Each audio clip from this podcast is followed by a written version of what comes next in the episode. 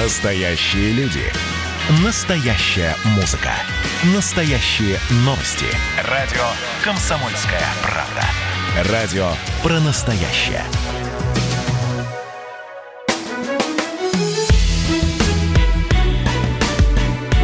Бофт знает. Здравствуйте, друзья! В студии радио «Комсомольская правда» Иван Панкин и, Георг- и сам Георгий Бофт, известный российский журналист и политолог, лично в студии, второй раз уже за последние несколько Зачистил. месяцев. Зачистили, зачистили. Но это хорошо, на самом Здравствуйте. деле. да. Лучше, когда вот вы рядом с нами, чем когда вы там где-то вот картинкой мелькаете в экране. А зачем я вам так близко? А, понимаете, он, он разговор как-то немножечко иначе Ну, складывается, это да, согласитесь. конечно, он складывается по-другому, да, но вы заставляете меня рисковать здоровьем, ездить по значит, Москве в э, эпоху пандемии. Да я вас умоляю, к вам никто близко на 2 метра не подходит даже здесь, в Да редакции. случайно, случайно. Да какой там случайно? Я всех предупреждаю, сторонитесь Бофта. А, ну да. Во-первых, он заразный, 100%. хорошо, хорошо. Так, ну что, обсудим итоги голосования. Давайте.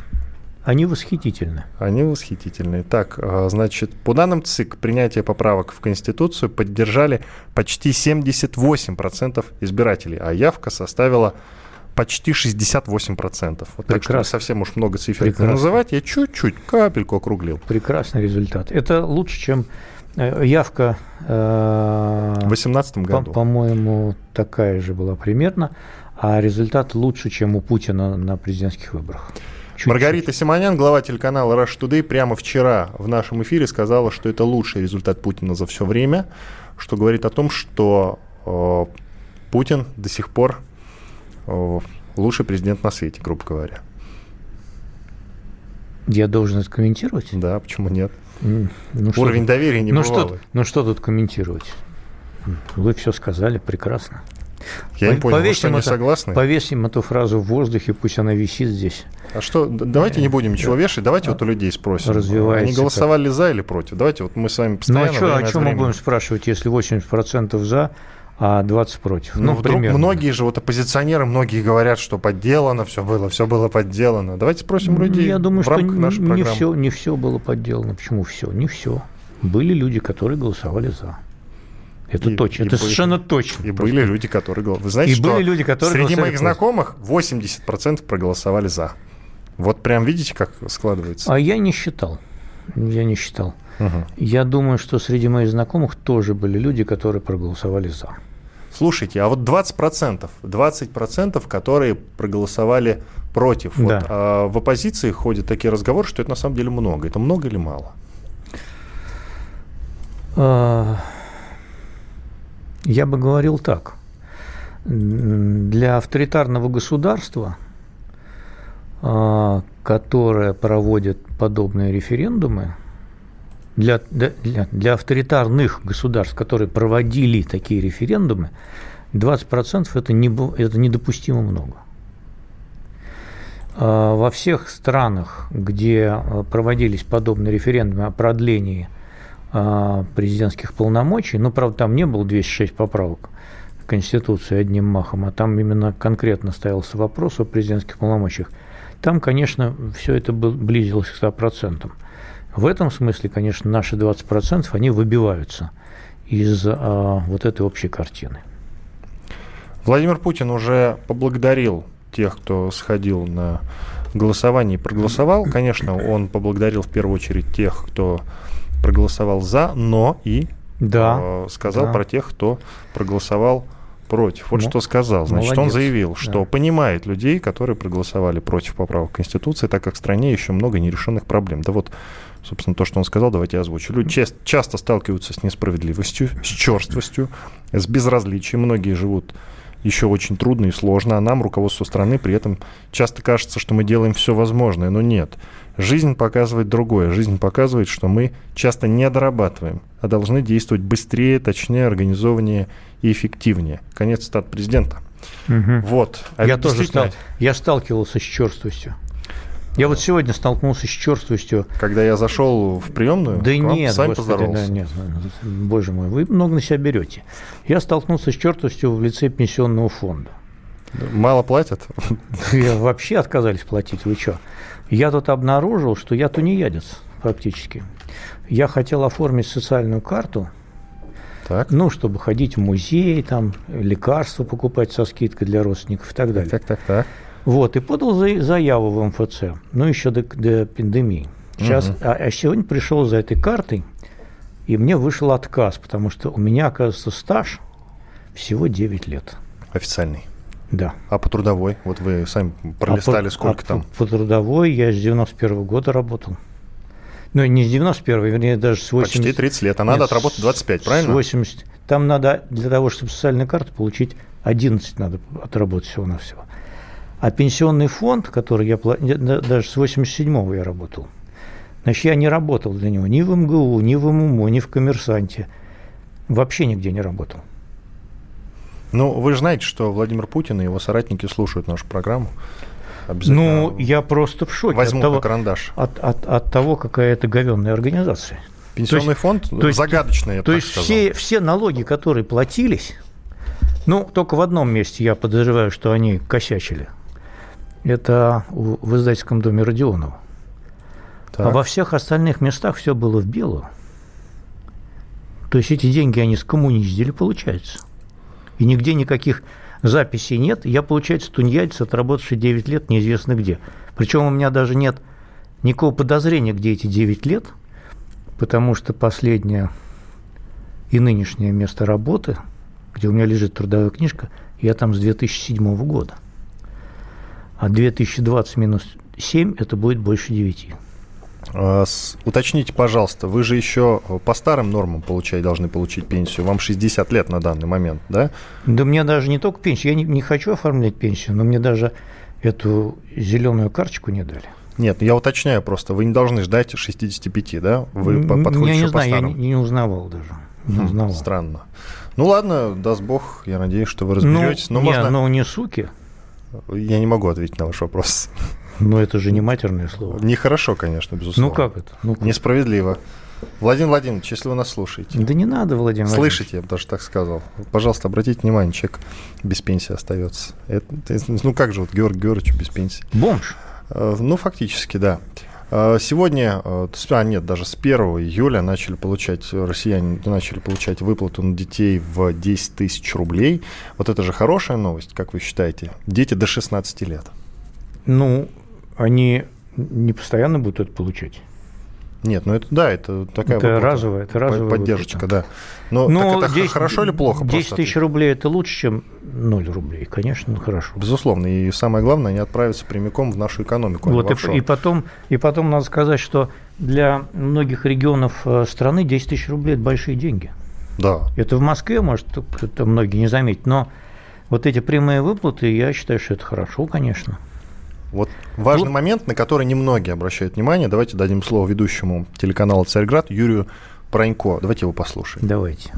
Вы знаете, что уполномоченная при президенте э, по правам ребенка Анна Кузнецова э, получила гигантское количество обращений э, по поводу школьников 17-18 лет. До сих пор ни господин Котяков, министр труда и соцзащиты, ни иные чиновники, отвечающие в правительстве за данное направление, не удосужились объяснить российскому обществу, почему дети, которые обучаются в 10-11 классе, а я еще раз напомню, у нас 11-летнее среднее образование, ребенок, который поступает в 7-летнем возрасте в школу, заканчивает ее в 18 лет. Чем он отличается от ребенка в 15 лет? Ничем. А, и это очевидный ответ. И это, это позорное а, решение вы, а, убрать этих детей, которые должны учиться, которые должны получать знания, которые должны стать новой интеллектуальной элитой России, их убрали. И вот буквально а, сегодня стало известно, что Минтруд с господином Котюковым дал заключительное, а, отрицательное заключение на инициативу Анны Кузнецовой. И вновь господин Котюков, а я напомню, это бывший зам Силуанова. То есть у нас Минфин теперь, по всей видимости, парадом командует по всем ведомствам, в том числе социальной политике. У нас просто масса замов министров финансов занимают очень серьезные позиции. Но вот господин Котюков до министра труда и соцзащиты был зам Силуанов, зам министра финансов. Кстати, по социальным вопросам. Вот как история может крутануть и улыбнуться в 32 зуба, что называется. Так вот, э, этот господин вновь не удосужился объяснить, почему школьники 16, 17, 18 лет вновь убраны. но отрицательное заключение дано. Меня притомили чиновники, которые не считают нужным вообще объясняться и говорить, на основании чего, на основании каких выводов они делают из детей, я не знаю, рабочую силу или еще как-то. Но вот эта идея, которая была вновь озвучена, сделать самозанятых 16 лет. Мы, мы на самом деле, мы куда идем? Мы в какую сторону направляемся? Зажигательный спич Юрия Пронько, ведущего телеканала «Царьград» по поводу выплат детям. Уже обсудим в следующей части, Георгий Георгиевич. Но, в принципе, вы, я полагаю, совсем согласны. Иван Я Панкин и Георгий Бофт его в студии. согласен, да, совершенно. Бофт знает. Так, летописцы земли русской снова в сборе. Как было бы здорово собрать памятники Ленину в одном месте, чтобы они стояли на высоком берегу Волги под городом Симбирском, и это была бы наша терракотовая армия, как в Китае. Олег, вы пытаетесь развязать э, здесь революцию. Мы вам этого сделать не дадим. Вы мне нахамили, и вам желтая карточка. А так продолжаем беседу. Олег, вам желтая карточка. Это за ней- Рома- Роман, Экран. засуньте свою желтую карточку, знаете куда. Кашин Голованов. Отдельная тема. На радио «Комсомольская правда». По будням в 9 вечера по Москве. Как мне пишет тоже один товарищ, что за наши с Романом отношения он переживает больше, чем со своей, со своей девушкой.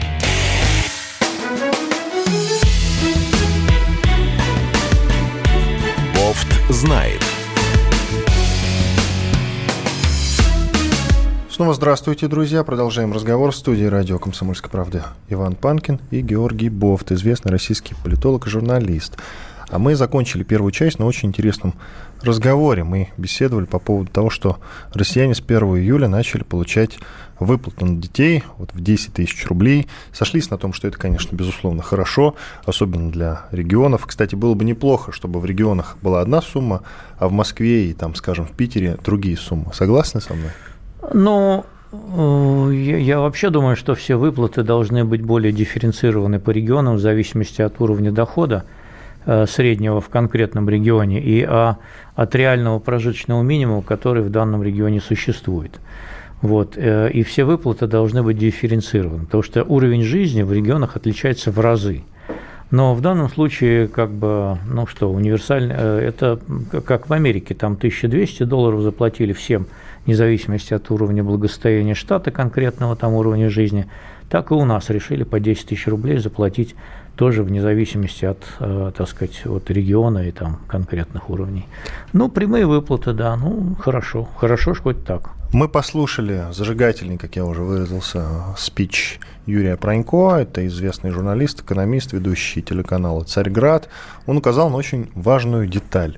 Вот выплаты до детям до 16 лет. Да. А кто эти дети 17 и 18? Кстати, по-моему, и 16-летним-то тоже не выплатили.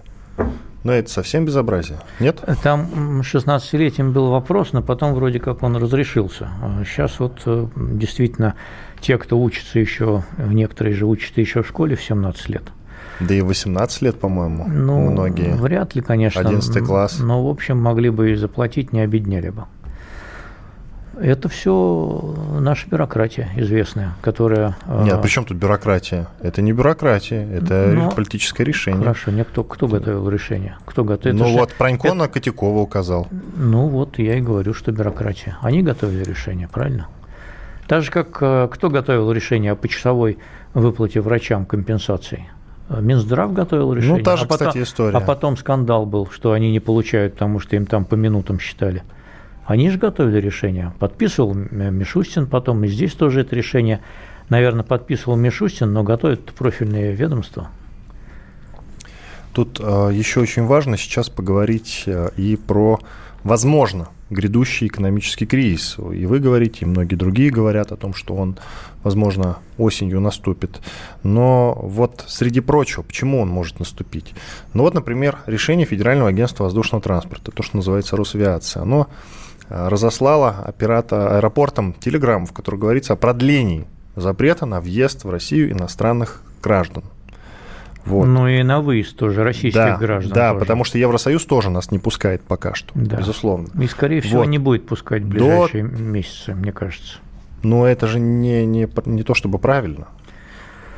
До 1 августа. Ну, тут трудно судить. Это, это еще зависит, сколько ждать? Это, это, это, два за, месяца? это зависит, а, месяц, извините, это зависит месяц. от того, какой подход к вот этой самой пандемии практикуют те или иные правительства. Вот, скажем, в Америке там, мы видим один подход, они на все забили. В Индии примерно тот же самый подход. Они входили в карантин при ничтожных уровнях заболевания. Сейчас у них там десятки тысяч, они вышли из карантина. Мы тоже входили в карантин. Там по Москве, когда было меньше 700 человек. Сейчас мы радуемся, что по Москве 700 человек, но мы уже из карантина практически вышли. Вот, а по стране, ну, 6, почти 7 тысяч ежесуточно. Это невидные для Евросоюза показатели, они боятся. Но те страны Евросоюза, которые уже вышли из карантина раньше других, гордясь своей дисциплинированностью тем, что они жестко отсидели дома, там пошла уже вспышка заново. Это Болгария, например. Казахстан, по-моему, тоже. Казахстан, где был жесткий карантин, они все ослабили, сейчас они его вводят опять. Да. То есть, ну, мы уже говорили об этом, полностью обнулить все социальные контакты между людьми невозможно.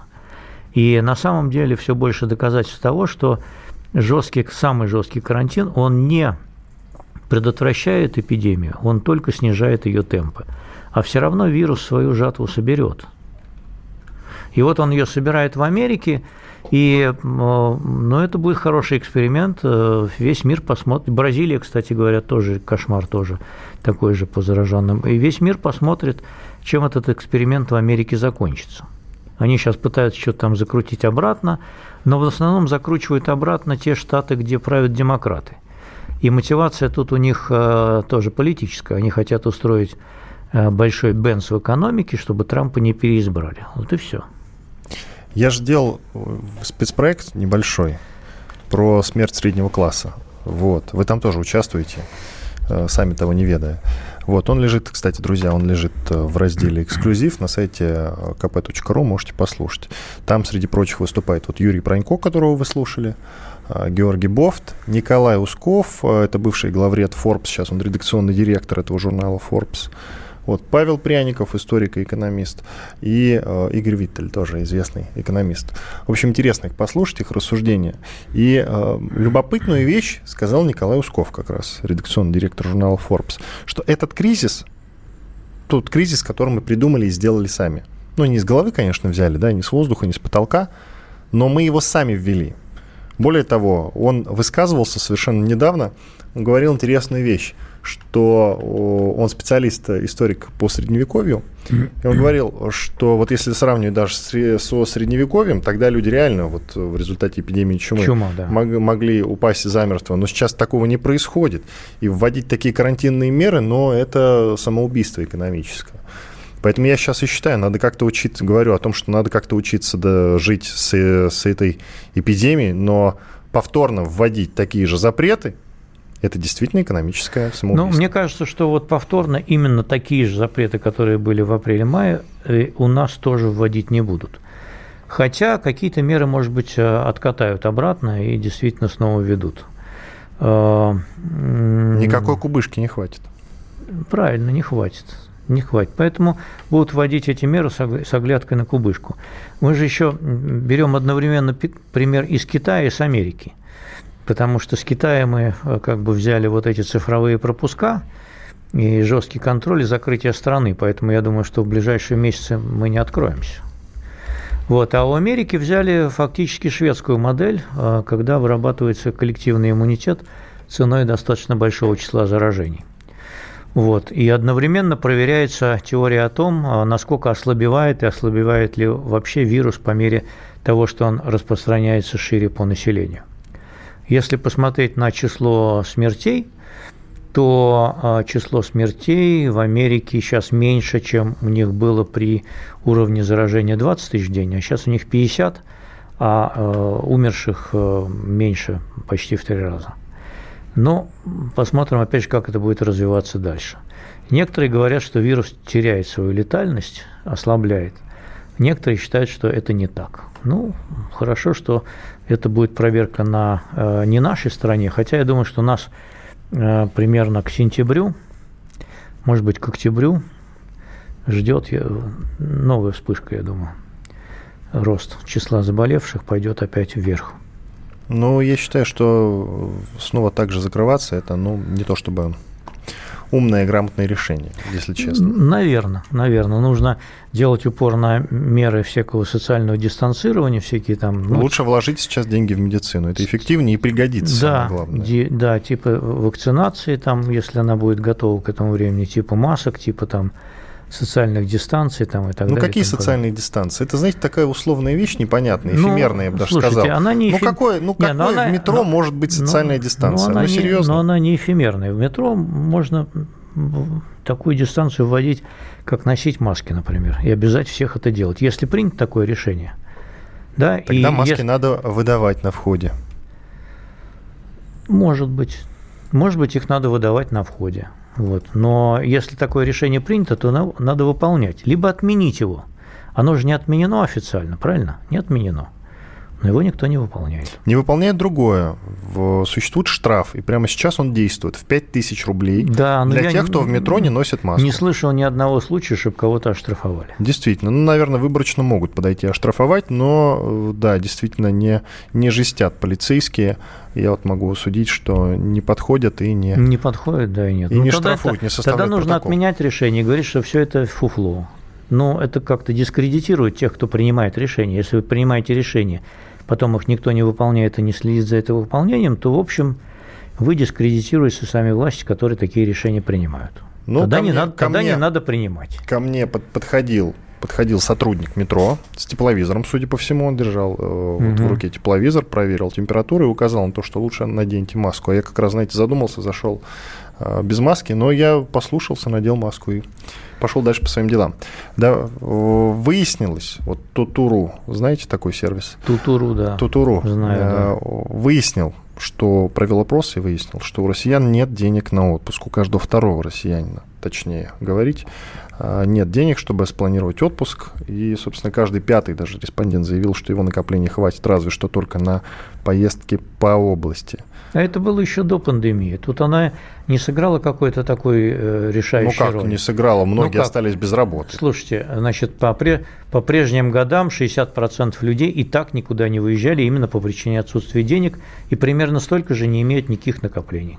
То есть вы хотите сказать, что раньше была точно такая же ситуация, как сейчас? Я думаю, что сейчас это будет нарастать. Просто э, этот опрос еще не застал этот момент. А, ну ближе к осени надо его повторить, да. вы имеете в виду? Да. Тогда, безусловно, согласен. Иван Панкин и Георгий Бофт с вами в студии радио «Комсомольская правда». Сейчас прервемся на 4 минуты. Ради полезной рекламы и хороших новостей оставайтесь с нами.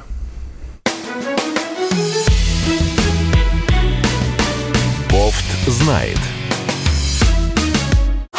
Андрей Ковалев. Простой русский миллиардер. В авторской программе «Ковалев против». Против кризиса, против коронавируса, против паники, против кнута, но за пряники. Я расскажу вам, как спасти свои деньги и бизнес в эти непростые времена. Помните, миллиардерами не рождаются, а становятся. Ковалев против. На радио «Комсомольская правда». По будням с 10 вечера до полуночи по московскому времени.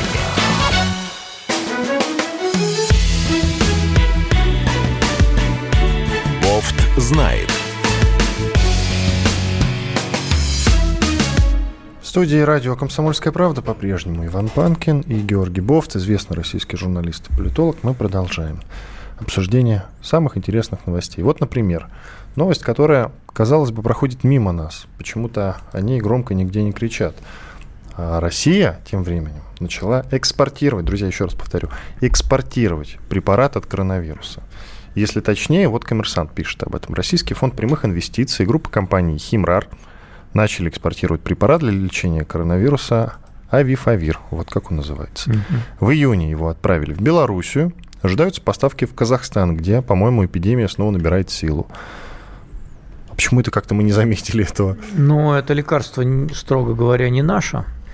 А, а его изобрели в Японии в 2014 году. И это был противовирусный препарат, который использовался, я так понимаю, против, для облегчения симптомов атипичной пневмонии, насколько я помню. Может, я ошибаюсь. Вот. И это фактически дженерик этого препарата. А, поэтому, ну, хорошо, что экспортируем. Ну, а вы верите в то, что он эффективен? А, он не излечивает от коронавируса. А, он так же, как и ремсидивир, который изобрела американская одна компания, он облегчает течение болезни при средних формах. Вот. Может быть, при тяжелых тоже несколько облегчает, но он не излечивает от коронавируса это не лекарство. Угу. Тревожная новость. Потенциально опасный свиной грипп выявлен в Китае. То есть э, Закрыть в... Китай на 10 лет, огородить его колючей проволокой во много рядов, никого не выпускать оттуда и все. А ведь мы с вами как-то говорили, знаете, на а тему, зараза, как наказать Китай. Вся зараза идет оттуда, вся весь грипп всегда происходит из Китая. По-моему, какой-то в Мексике, и, ну и в Африке что-то было. В Африке Эбола ничего не было, а в Китае была эпидемия оттуда пошла 57 года, а потом 68-70 годов. Гонконгский грипп. Гонконгский грипп, потом 98 -го года тоже грипп. Потом вот эта атипичная пневмония пришла оттуда же, свиные гриппы всякие оттуда же приходят – мне кажется, это какой-то рассадник заразы тотальный, который, э, к нему надо относиться осторожно. И вот когда китайские туристы поехали по всему миру, там настал полный привет э, нынешний. Ну какой, в 60-х, 70-х годах какой там поехали по всему миру? В 60-х, 70-х годах в Америку привезли гонконгский грипп американские солдаты из Вьетнама. А потом из Америки он уже попал в Европу. А в Советский Союз он попал, кстати, на год позже – мы первую волну пропустили фактически, потому что Советский Союз был закрытой страной. Ну и, в общем, мы отделались тогда легким испугом. Но ведь мы очень сильно, весь мир очень сильно зависит от экономики Китая. Так просто вот вы говорите, давайте закроемся от них. Но мы же с вами понимаем, что это не то, чтобы возможно. Товары пусть поставляют. А вообще цепочки производства надо из Китая выводить. А как это возможно? Это ну, возможно. Ну, надо выводить. Это, ну, а как это, это Но это возможно, и более того, и Япония, и Америка уже вкладывают довольно большие деньги в том, чтобы это сделать. Потому что... Америка, да, торговую войну развязала. Ну, не только торговую войну, но и работает над выводом э, ряда производственных цепочек. И Япония, насколько я помню, инвестировала порядка трех миллиардов долларов целевым назначением именно на то, чтобы э, вывести какие-то производства прежде всего высокотехнологичные из Китая к себе.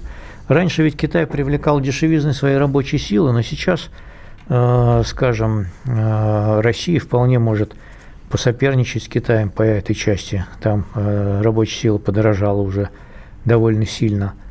Вот. Ну, да и воруют они много технологий.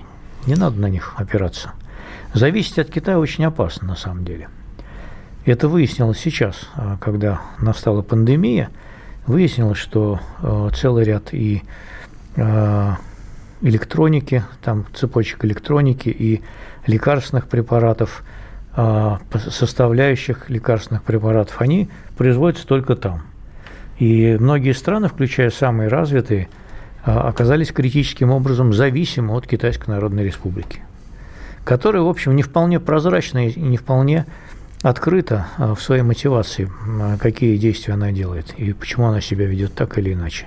Не говоря уже о том, что я разделяю точку зрения насчет того, что они врали а, в начальной стадии эпидемии по поводу того, что это за зараза такая. И в этот момент был упущен месяца полтора примерно, а может быть и два. Интересные новости из Саудовской Аравии приходят. Вот мы с вами говорим про кризис, кризис, кризис. Вообще, конечно, каркать нехорошо. Mm-hmm. Но лучше быть во всеоружии, что называется. А, в начале года еще до пандемии. Пандемия была только в Китае. У нас пандемии не было. Мы все думали, что будем жить хорошо и счастливо, потому что цена на нефть была подходящая, устраивающая нас. Но потом а, произошел разрыв сделки с ОПЕК, угу. и цена на нефть рухнула. Причем не только у нас и у всех. Но потом вроде бы, вроде бы, все эти страны, Саудовская Аравия, США, Россия, сумели вроде на чем-то сойтись на каких-то равных, более-менее.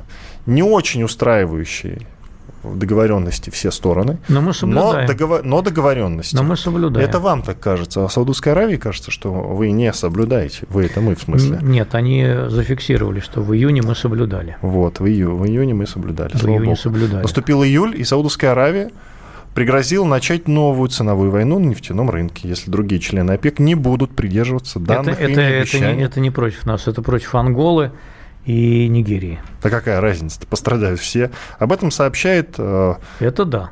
The Wall Street Journal со ссылкой на участников переговоров стран ОПЕК. Кстати, как вам это издание? Вот The Wall Street Journal. Ну, хорошее Авторитетное? Издание. Хорошее а то мы с вами издание. не сходимся, как Хорош, правило. Нет, хорошее издание. Так, можно доверять? Ну да. Что да. скажете? Могут вполне начать. А, а, кстати говоря, на последней встрече ОПЕК, которая была в конце мая, по-моему, да, тогда договаривались о продлении. Первоначально же только на июль, на июнь сокращали вот эти вот uh 9 там с чем-то миллионов баррелей. Но сейчас продлили до конца июля это сокращение, что касается нас. Но там уже речь шла о том, что целый ряд стран не выполняют это соглашение, и они обещали исправиться – Речь шла о Нигерии, в частности, по-моему, об Анголе тоже тогда речь шла. А потом, в общем, Ирак тоже не очень соблюдал это все дело и обещал тоже исправиться э, осенью. И, значит, дело выправило то, что целый ряд стран, прежде всего стран залива, включая Саудовскую Аравию, Катар, по-моему, Эмираты, они сверх вот этого, они сократили больше, чем им было предписано.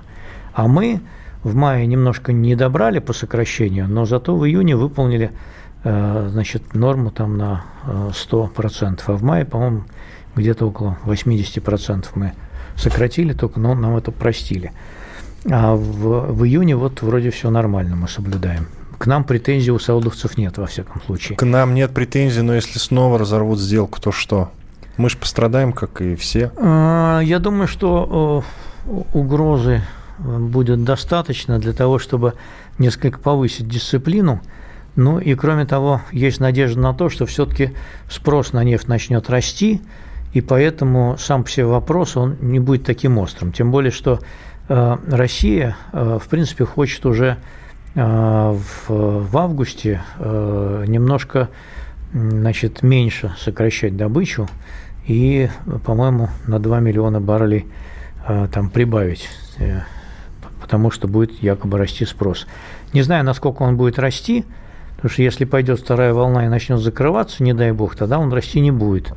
Но пока, э, в общем, кроме Казахстана э, и отдельных э, штатов США, где правят демократы, обратно таких жестких карантинных мер пока нигде не вводят.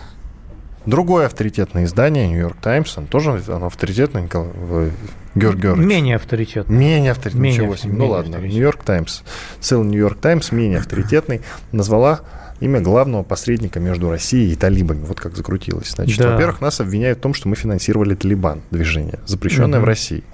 Вот. А, ну, я даже, если честно, я не могу сказать. Вот я не знаю, как это прокомментировать. Зачем нам финансировать Талибан? Только потому, что они воюют в Афганистане с американцами? Ну, теоретически, конечно, какие-то интриги могли бы а, происходить на уровне спецслужб, но то, что я читал в «Нью-Йорк Таймс», пока выглядело довольно бездоказательно. Это все ссылки на анонимные источники и допросы, которые проводили спецслужбы Афганистана. Мне кажется, что спецслужбы Афганистана проводят запросы даже жестче, чем одно из э, подразделений полиции в городе Казани, где э, бутылку в задницу вставляли. Продолжим. Продолжим через пару минут. Иван Панкин и Георгий Бофт в студии. Бофт знает. Ну что вы за люди такие? Как вам не стыдно? Вам по 40 лет. Что у вас позади? Что вы настоящем? Что впереди? Опомнитесь, пока не поздно. Вот вам мой совет. Ведущие нового утреннего шоу на радио «Комсомольская правда» уже совсем взрослые люди, но ведут себя порой. Особенно, когда собираются все вместе. Они обсуждают, советуют и хулиганят в прямом эфире. С понедельника по пятницу. Начинайте день вместе с программой «Взрослые люди». Ведущие Тутта Ларсон, Валентин Алфимов. Стартуем в 8 утра по московскому времени.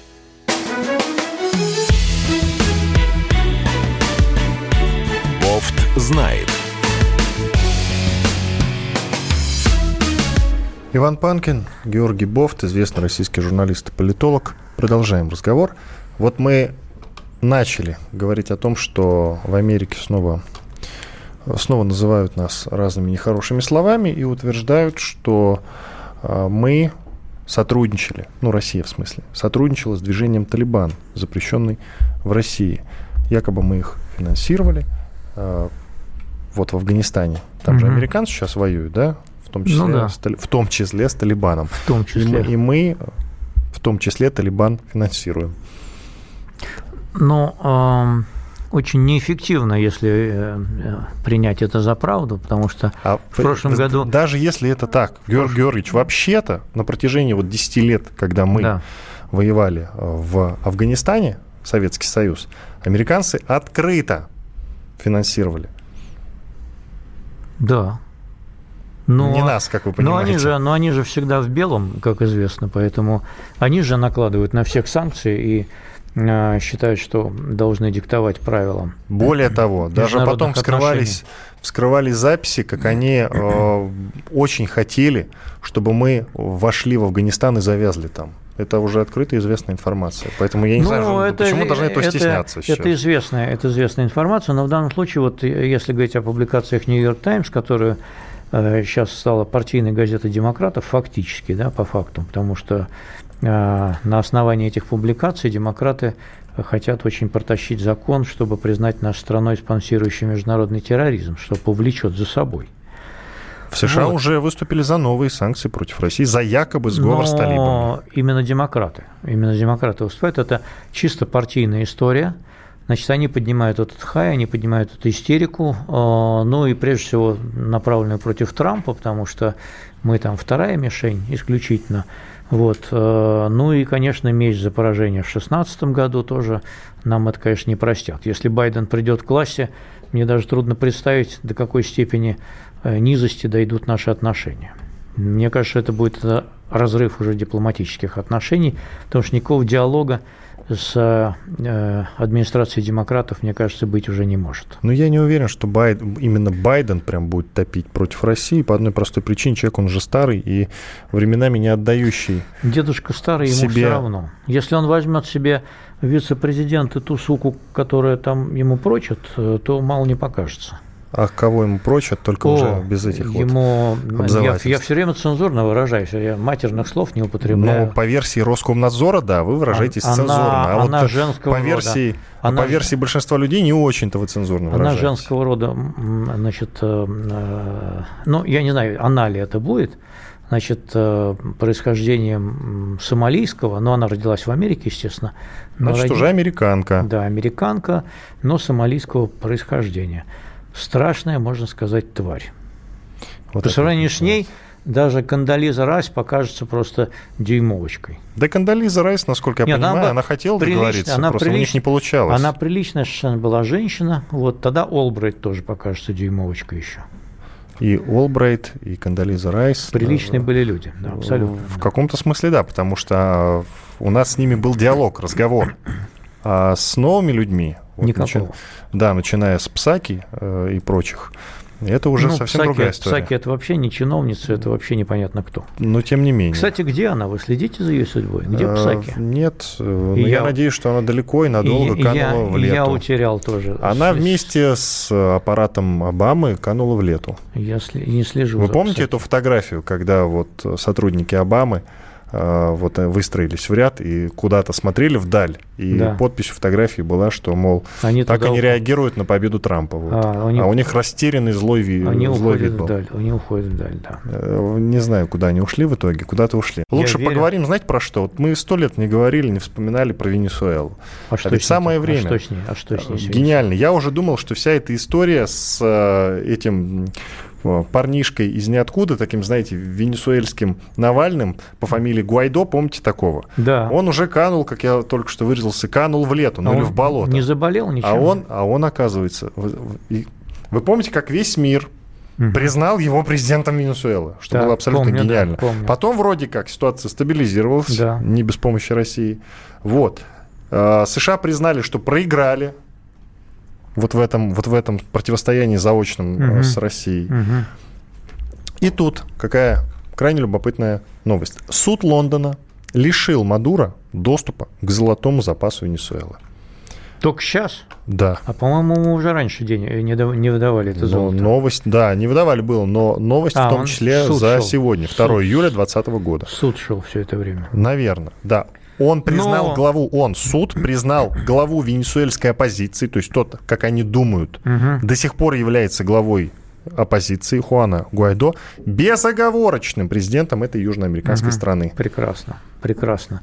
Если посмотреть на те богатства, хранятся в британских музеях или Букингемском дворце, то, в общем, можно предсказать, что венесуэльское золото окажется скоро среди этих богатств тоже. Они много чего под благим предлогом, конечно, по миру э, стащили. Не Но, отдадут, знаете, не отдадут. Скажут, ну, вот меня будем пугает ждать, эта новость. Будем ждать демократии, скажут они. Меня пугает эта новость. На каких основаниях вообще-то э, Мадуро легитимно избранный президент? На секундочку. Реально легитимно. А Гуайдо, ну, никакой легитимности от отношения не имеет. Как, како, какого они наложили Это запрет. Это все риторический вопрос. 10 секунд, все. Иван Панкин, Георгий Бофт были с вами, остались довольны. Не Спасибо, что были с нами. До свидания.